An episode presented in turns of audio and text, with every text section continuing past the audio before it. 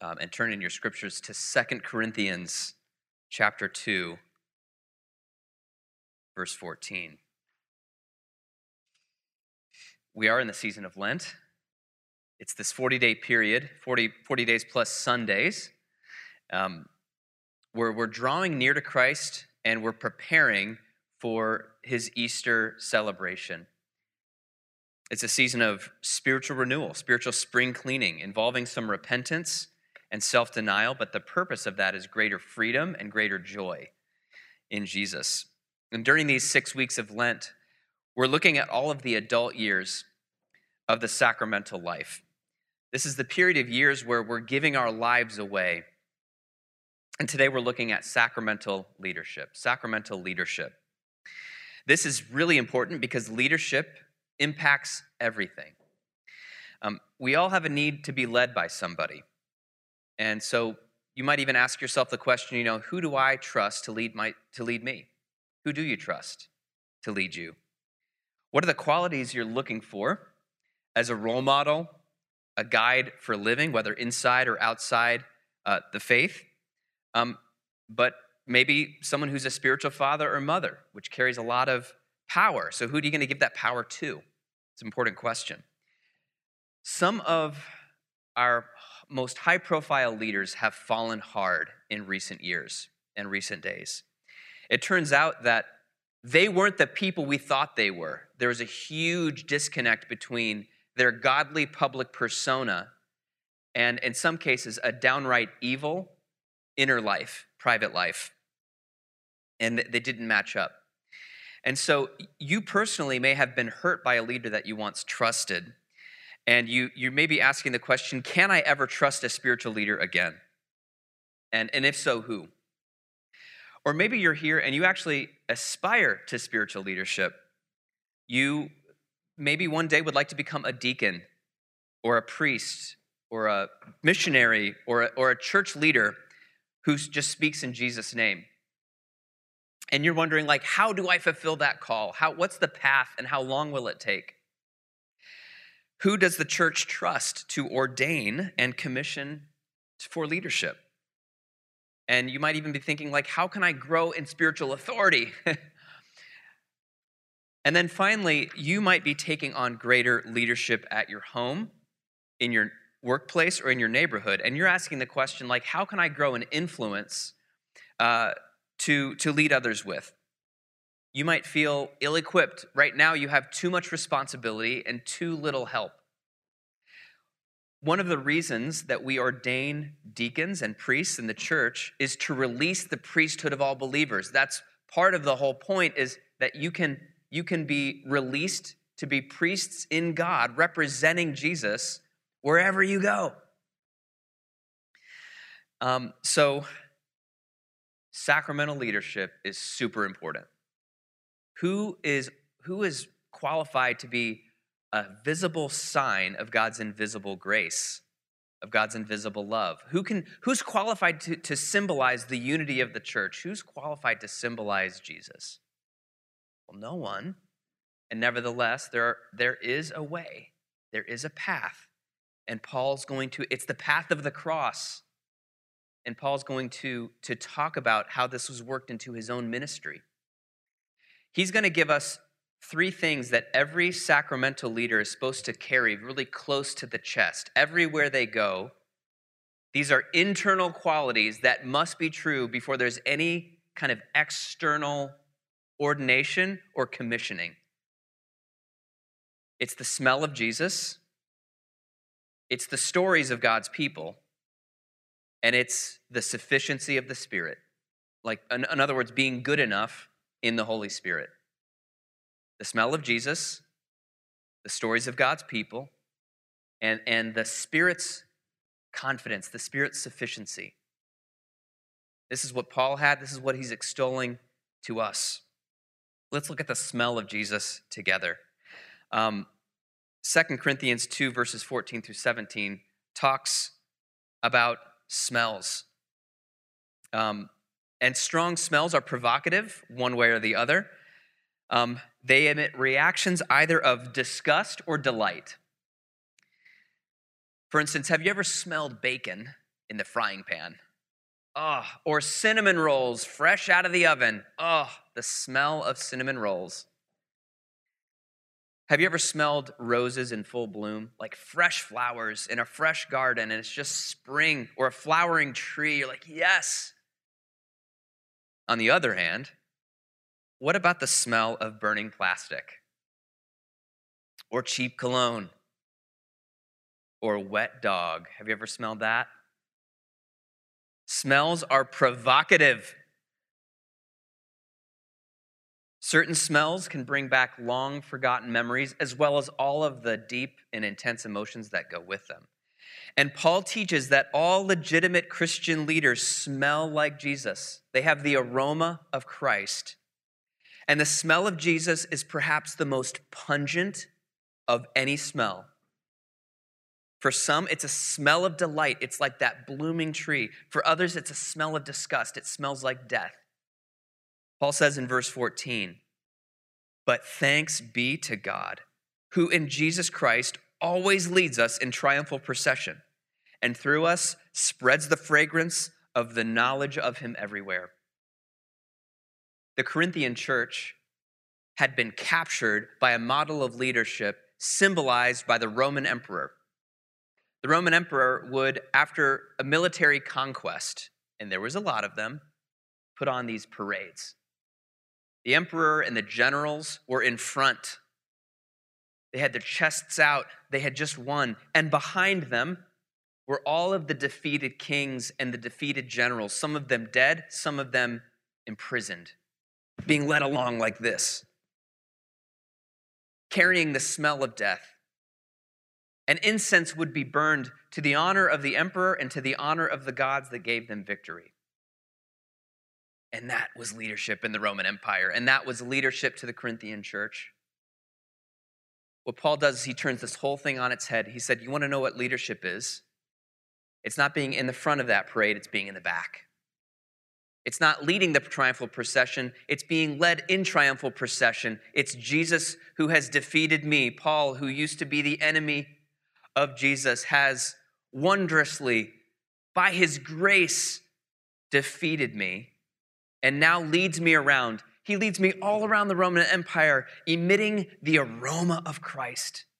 To some people, it's an aroma of death to death. For other people, it's an aroma of life leading to life. Verse 15 says, We are the aroma of Christ to God, almost like an incense being burned in heaven itself before God, and he smells good to the Father. We are the aroma of Christ to God among those who are being saved and among those who are perishing. To one, a fragrance from death to death, to the other, a fragrance from life to life. The smell of Jesus is intense, it's polarizing because it is the smell of sacrifice to God. It's complex. You know, imagine the task of capturing the smell of Christ for a perfume or a candle. Like, can you capture like the smell of Christ, the smell of the cross? Can you capture that in a candle that we could sell at Bed Bath and Beyond? Can you capture this in a cologne that we could sell at Macy's? On the one hand, it's a stench. It's horrible. It's one of those horrible smells that make you go, ah. On the cross, the perfect Son of God is pierced flesh. Imagine that. The Son of God, the Holy Lamb of God, is bleeding. And he's at the sewers of the earth, condemned, shamed. Jesus emits the stench of death and failure and defeat. His cross is a frank, rude, honest stench of our evil, our sin, our hardness to God. This is what it is if you externalized it. It's a rude smell that confronts polite society, and many who smell it are offended and put off. It's a stench, and it's offensive. But on the other hand, the cross of Christ is the most beautiful smell in all of heaven and earth because it is the fragrance of God's great love. It is the incense of forgiveness. It's the aroma of heaven breaking into earth, new life, new creation. It's the frankincense and myrrh of being made right with God. Everywhere Paul goes, Paul emits the fragrance of the cross in his preaching and in his living. He preaches Christ crucified and he lives the life of Christ crucified. Uh, Paul has the smell of Jesus. He smells bold, he smells honest, he smells urgent. He's already dying, he's already dead to sin, and he's like living as someone who already has a life hidden in Christ in heaven. And it's provocative. Like everywhere Paul goes, there's, there's like provocative things. You can't stay neutral. You can't really stay polite. You have to sort of begin making decisions about, about Jesus and about where you're going. And is it to life or is it to death? You consider the smell of a burning house.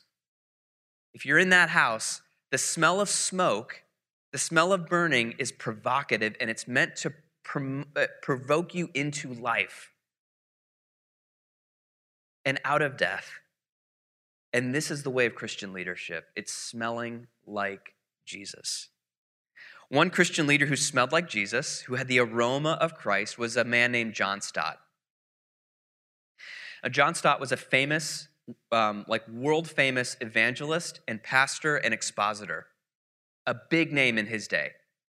He's written a lot of commentaries, and I commend all of them to you. One of his colleagues remembers an early ministry trip with John Stott. He says this On the previous night, we had arrived in Argentina in the middle of a heavy rain. The street was muddy, and as a result, the time, by the time we got to the room that had been assigned to us, our shoes were covered with mud. In the morning, as I woke up, I heard the sound of a brush. John Stott was busy brushing my shoes. John, I exclaimed in full surprise, what are you doing? My dear Renee, he responded, Jesus taught us to wash each other's feet. You do not need me to wash your feet, but I can brush your shoes. John Stott's preaching and John Stott's living emitted the same intense fragrance Jesus Christ. And he did it in his own way, in his own personality. One of John Stott's longtime roommates, someone who shared an apartment with him for five years, um, said this about him John was known all over the world, but when you met him, he was the most devout, humble Christian man. His private life was no different from his public life. It was the same person. That's another way to say that he had integrity. There was no posing. Now, posing is the way of celebrity pastors, celebrity leaders. They may preach the gospel, but they don't, when you get up close and personal, they don't have the aroma of Christ. They don't smell like Jesus. Now, Paul refers to these kinds of leaders as peddlers in verse 17. He calls them peddlers. Verse 17, for we are not like so many peddlers of God's word, but as men of sincerity, as commissioned by God in the sight of God, we speak in Christ. What do peddlers do? They treat the word of God as something to be bought and sold like a commodity. And they are, in many ways, in the religion business or in the leadership business. They might be sweet and kind and charming and have lots of charisma and say all the right things and never really say the wrong things. But at the heart of their ministry, there's no sacrifice and there's no cross. Paul will describe these kinds of leaders as he'll call them super apostles. They're sweet talking, they're manipulative, they're charlatans, they're pretenders. They have a godly brand, but they don't have a godly life. And they peddled the word of God for money. There's an old saying, he smells not sweet who always smells sweet. She smells not sweet who always smells sweet. How can we begin to emit the smell of Jesus? This is for Christian leaders, and these, these, are, for, these are for people who, fo- who want to follow Jesus and have spiritual influence wherever God calls them. I like Paul's phrase here men of sincerity, women of sincerity. Paul was really honest about his weaknesses. He did not pretend. He did not pretend. He was honest about his failures. He wrote one time about how he fell asleep in a basket, and it, it, was just this embarrassing ministry story. He included it in his letters, like, this is who I am, guys. That's, that's where the aroma of Christ is usually smelled the strongest. Hey, you know, in an appropriate way, here are my weaknesses, here are my limits, here are, in some cases, my failures, and here is how Jesus is being strong through them. Here's how his life is flowing through them. Um, and I think that's where it begins for, for leaders. It's we begin to get honest. If there's no place for us to be honest, we have no business being in leadership.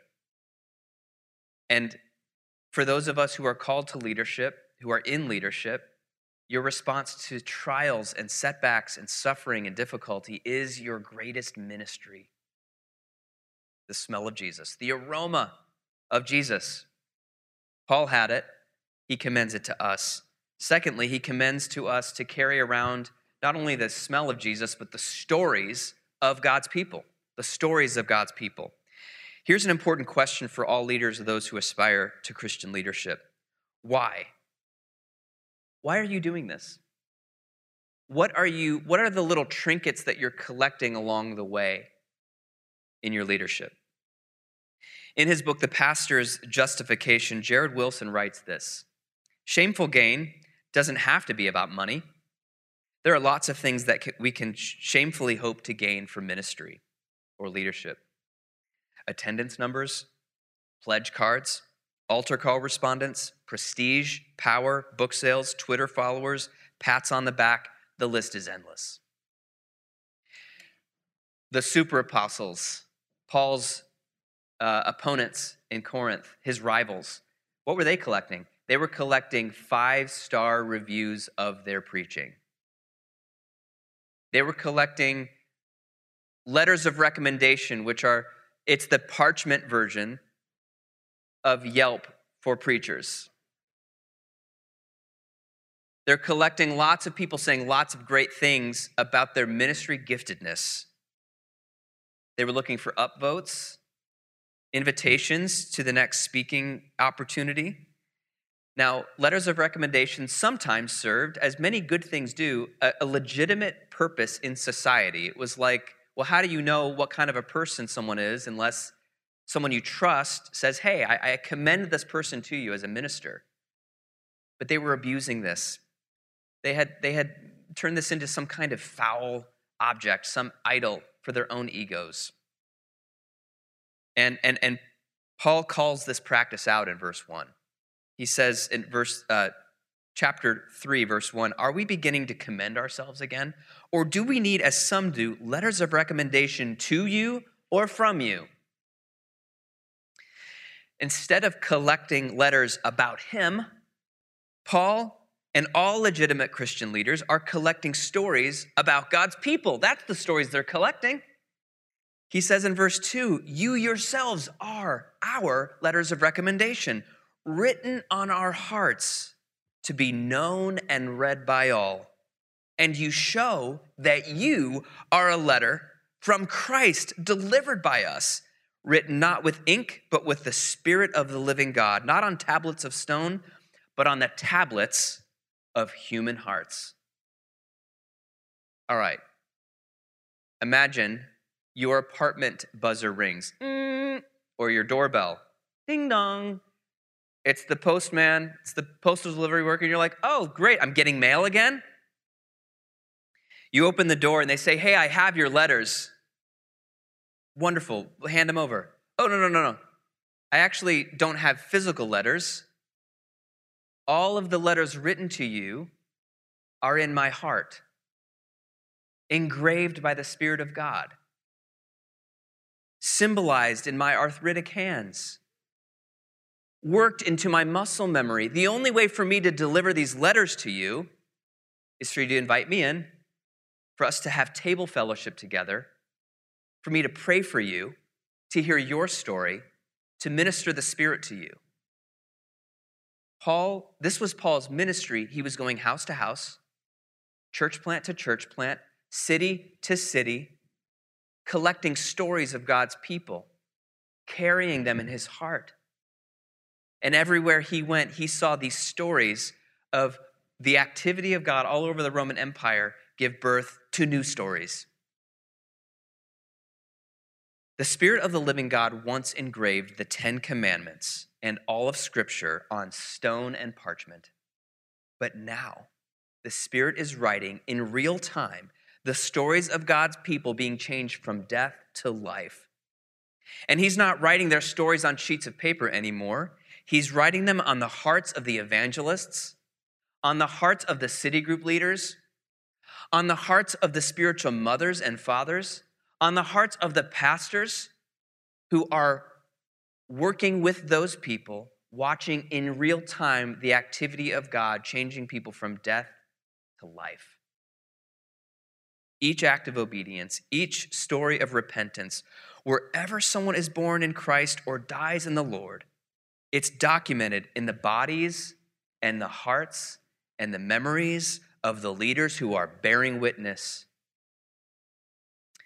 John Garland, commenting on this passage, says of Paul the repentance of the Corinthian church was no small matter to him.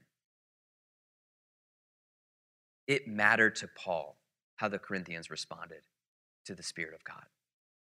And it was being engraved. He was like a piece of parchment upon which their stories was being engraved. I talk with pastors a lot different denominations, different ages, different races, introverts, extroverts, thinkers, and feelers, pastors of small churches, pastors of large churches. Do you know what almost everyone shares in common? Almost every single one is deeply impacted by the choices their people make to follow Jesus or not. And they carry those stories in their heart. You know, they don't talk about them a lot because confidentiality. But it impacts. It impacts us. Every choice you make impacts us. I was, pack, I was talking just uh, the other day with a pastor in a different part of the country.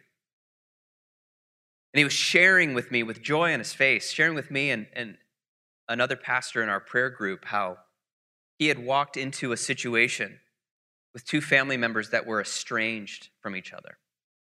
And he prayed with them and he met with them and he ministered to them. And by the end of the meeting, he saw God bring these two people together to the point where they were holding hands walking out of the meeting.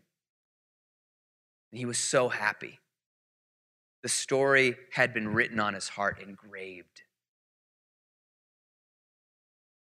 People ask me, like, Aaron, with everything that's happened, man, how is Immanuel doing? And I was like, Immanuel is amazing. I mean, I have watched Immanuel sacrifice. I have watched Immanuel walk in faith. I have seen their endurance. I have seen their love.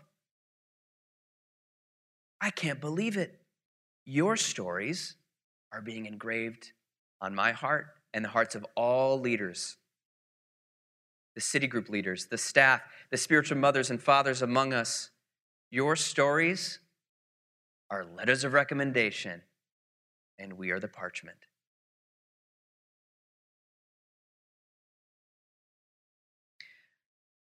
Wherever they go, Christian leaders carry things close to their heart.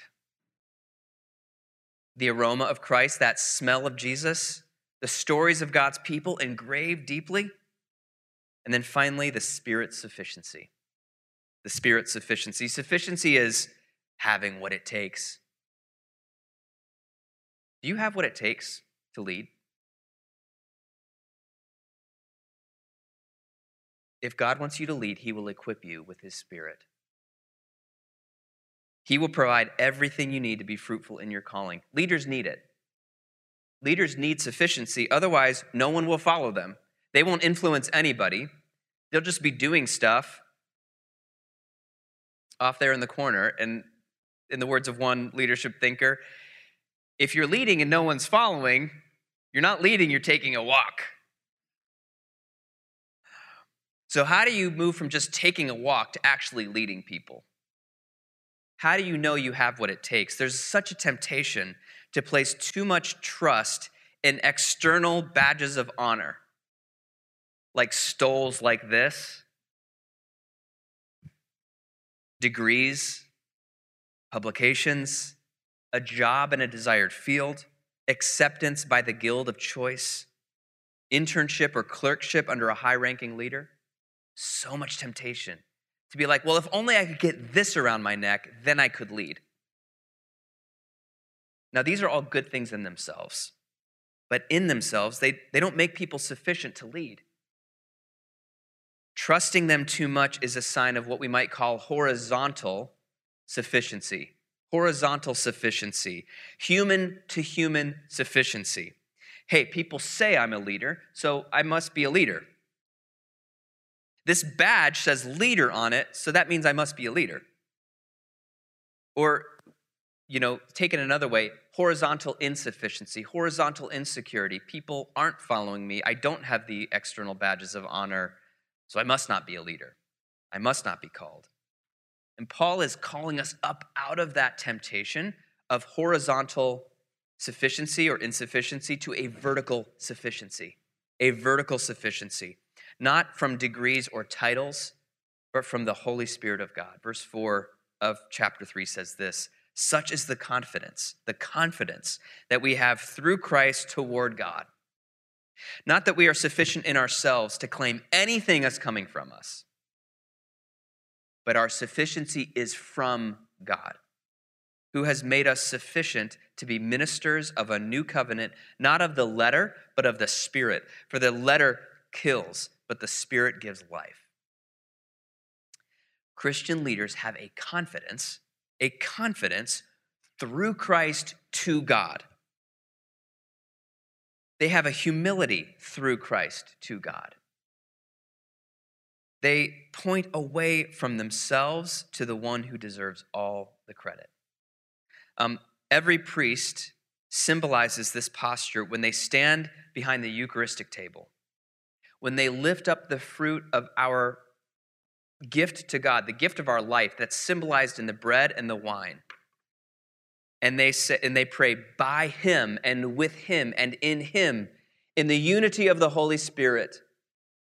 All honor and glory are yours, Almighty God and Father, now and forever. Amen. It's not by me and with me and in me. It's by him and with him and in him. It's in Him. It's in Christ to God. That's where confidence and humility comes from. It's where the sufficiency comes from. It's what, in sacramental traditions, the ministers symbolize being in Christ to God, a living sacrifice. This is meant to be a protection, and I'm grateful for it. A protection from horizontal security or insecurity, either from pride or disillusionment and discouragement. One pastor illustrates this. Um, he told a story called Palm Monday. And the story goes like this The little donkey awoke with a smile on his face. He had been dreaming of the previous day. He stretched and then happily walked out into the street. But the many passers-by simply ignored him. Confused, he went over to the crowded market area. With his ears held high with pride, he strutted right down the middle of it. Here I am, people, he said to himself. But they stared in confusion, and some angrily struck him away. What do you think you're doing, donkey, walking into the marketplace like this? Throw your garments down, he said crossly. Don't you know who I am? They just looked at him in amazement. Hurt and confused, the donkey returned home to his mother. I don't understand, he said to her. Yesterday they waved palm branches at me. They shouted Hosanna and Hallelujah. Today they treat me like a nobody.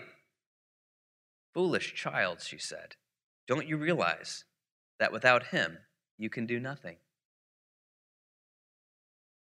Not that we are sufficient in ourselves to claim anything as coming from us but our sufficiency is from God. The Lord, Holy Spirit, does all the heavy lifting in ministry. Yes, we work hard. Yes, we work on skills. But those are not where our best ministry comes from. It's not where our confidence, security, or position comes from. It's not where we get our anointing. Charisma does not an anointed leader make. Yet, with him, with the Spirit, he can do far more than we could ever ask or imagine. This is why Jesus said, You will do greater works than me. And he was speaking to the whole church. This is why we look for signs of the Holy Spirit working through a person years before they are ordained. So if you're considering ministry as a vocational call, I actually have written a letter, um, written it in the last couple of years, updated it, and it provides guidance. And we'll make that available to you this week if you're interested in learning more about pursuing ordination or, or being a missionary or other kinds of ministry call. Who is equal, Paul asks, to such a task? To the task of Christian leadership, wherever God calls us, who is, who is sufficient to be a spiritual mother or a spiritual father, to impact people for the kingdom, to see people go from death to life, and to have stories written on their heart? I want to end with a poem. It was written for our bishop on the day of his consecration as a bishop by his wife. It was given to him on the day of his ordination by his wife, Catherine. And it's based on the story of Elijah. And it's as if God is speaking to anyone in ministry. It goes like this Arise and eat, for the journey is too great for you. You are only made of atoms, and mountains will have to move. Water will need to come from stone and you will have to live on more than bread. Arise and eat, for the journey is too great for you. I have food you know nothing of. The food is mine, prepared for you by angels at the hearth of heaven. This my hand will feed you. Arise and eat, for the journey is too great for you. Your prayers cry out for ancient fire, but it is living and will singe your skin. This my hand made pure by fire, and I will baptize you with it. Arise and eat, for the journey is too great for you. Those who have not bowed to Baal must be gathered for the approaching rain. This my hand that gathers oceans in a water skin will turn the waters. Arise and go.